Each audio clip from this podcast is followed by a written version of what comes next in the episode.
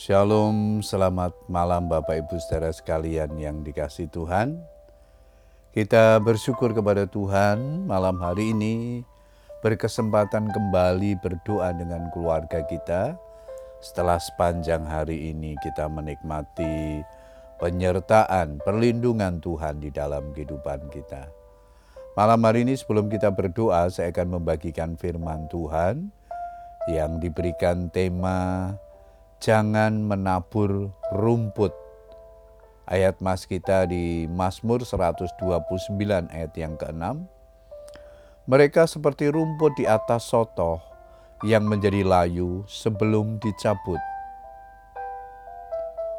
Banyak orang Kristen sering kali menggunakan prinsip ekonomi dalam menabur, yaitu inginnya menabur sedikit mungkin – tapi mengharapkan tuayan yang sebesar-besarnya.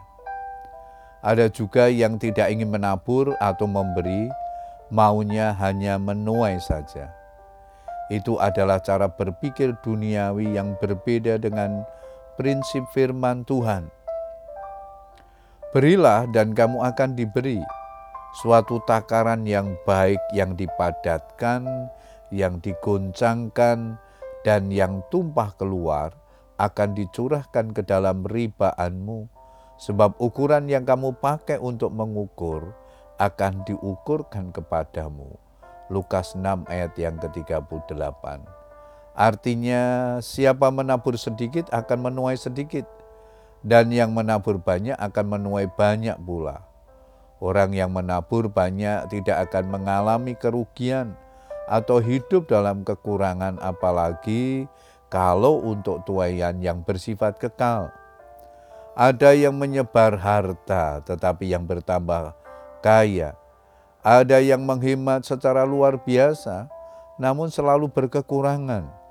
Siapa banyak memberi berkat, diberi kelimpahan. Siapa memberi minum, ia sendiri akan diberi minum. Amsal 11, 24, 25. Orang yang menabur sedikit tapi ingin menuai banyak, itu sama halnya dengan menabur benih rumput. Rumput memiliki ciri mudah layu, mudah dicabut, kering, tidak tahan cuaca, dan tidak memiliki banyak kegunaan. Apabila rumput sudah kering, tidak ada alternatif lain selain dibakar dalam nyala api. Memang sedikit benih rumput pada saatnya akan menuai padang rumput dan bunga-bunganya.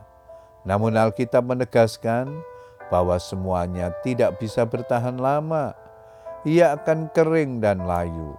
Yesaya 40 ayat 8 dikatakan rumput menjadi kering, bunga menjadi layu, tetapi firman Allah kita tetap untuk selama-lamanya. Mana yang akan kita pilih?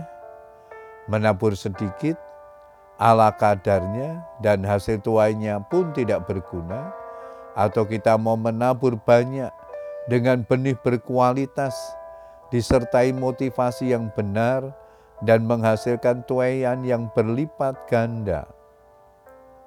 Mari menabur benih yang baik dan berkualitas, baik dalam pelayanan maupun kehidupan sehari-hari.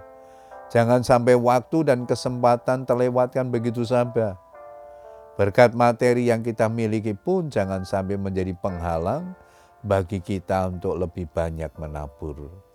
Taburlah benih yang baik dan berkualitas untuk Tuhan dan juga sesama, maka tuayan besar menanti kita. Puji Tuhan, saudara sekalian, biarlah firman Tuhan pada malam hari ini menolong kita untuk berbuat sesuatu yang terbaik bagi Tuhan Mari kita menabur yang terbaik di segala keadaan, supaya kita pun menghasilkan tuayan yang menjadi berkat di dalam kehidupan kita. Selamat berdoa dengan keluarga kita, tetap semangat berdoa. Tuhan Yesus memberkati. Amin.